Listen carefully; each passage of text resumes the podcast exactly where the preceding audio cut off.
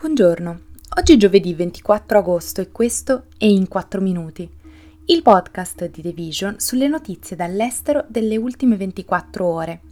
Parleremo del Giappone che rilascerà l'acqua dalla centrale nucleare di Fukushima, dell'incontro dei BRICS in Sudafrica e della nuova strategia di Giacarta per contenere l'inquinamento. Il Giappone inizierà oggi a scaricare nell'Oceano Pacifico l'acqua radioattiva trattata proveniente dall'impianto nucleare di Fukushima Daiichi, ormai in avaria nonostante l'opposizione dei paesi vicini e dell'industria della pesca giapponese. Il primo ministro del paese, Fumio Kishida, ha dichiarato che il rilascio di oltre un milione di tonnellate di acque reflue, equivalenti a più di 500 piscine olimpioniche, avverrà in modo sicuro.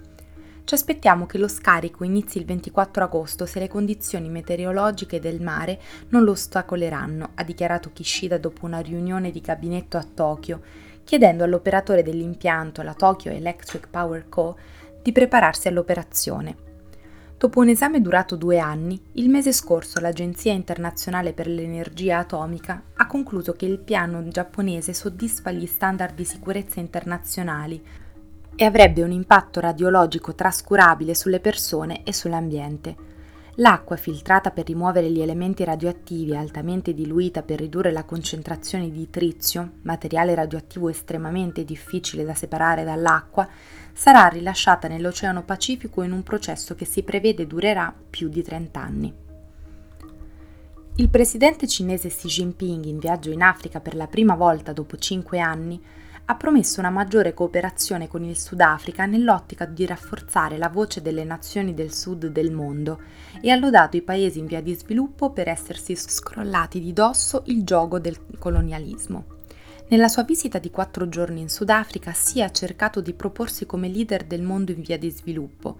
Per la Cina l'accoglienza pretoria ha rafforzato il messaggio che spera di inviare al pubblico sia in patria che all'estero L'offerta di Pechino di un'alternativa all'ordine globale guidato dagli Stati Uniti ha ampio spazio al di fuori del club esclusivo dei paesi sviluppati e questo aspetto è diventato sempre più importante per la Cina. Nella crescente rivalità con gli Stati Uniti, l'Africa è un terreno di confronto sempre più rilevante per l'influenza globale. Pechino ha investito miliardi in paesi a lungo ignorati dall'Occidente il risultato di questo impegno è stato il sostegno diplomatico in organizzazioni internazionali e l'accesso a minerali critici necessari per alimentare industrie in crescita. Intanto anche Mosca sta cercando di accattivarsi i favori del vertice BRICS di questa settimana, al quale il presidente russo Vladimir Putin, che il Sudafrica sarebbe obbligato ad arrestare a causa di un mandato della Corte Penale Internazionale, non parteciperà di persona.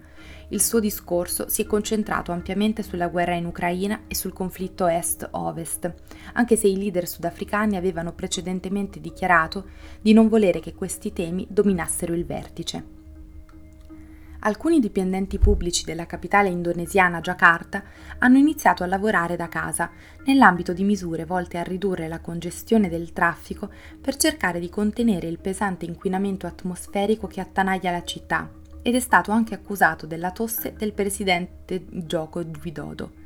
La qualità dell'aria a Jakarta, una megalopoli di oltre 10 milioni di abitanti, è peggiorata a livelli pericolosi nelle ultime settimane Guidodo ha chiesto un intervento urgente del governo, presiedendo una riunione di gabinetto d'emergenza con i ministri lo scorso 14 agosto, per discutere del peggioramento dell'inquinamento atmosferico.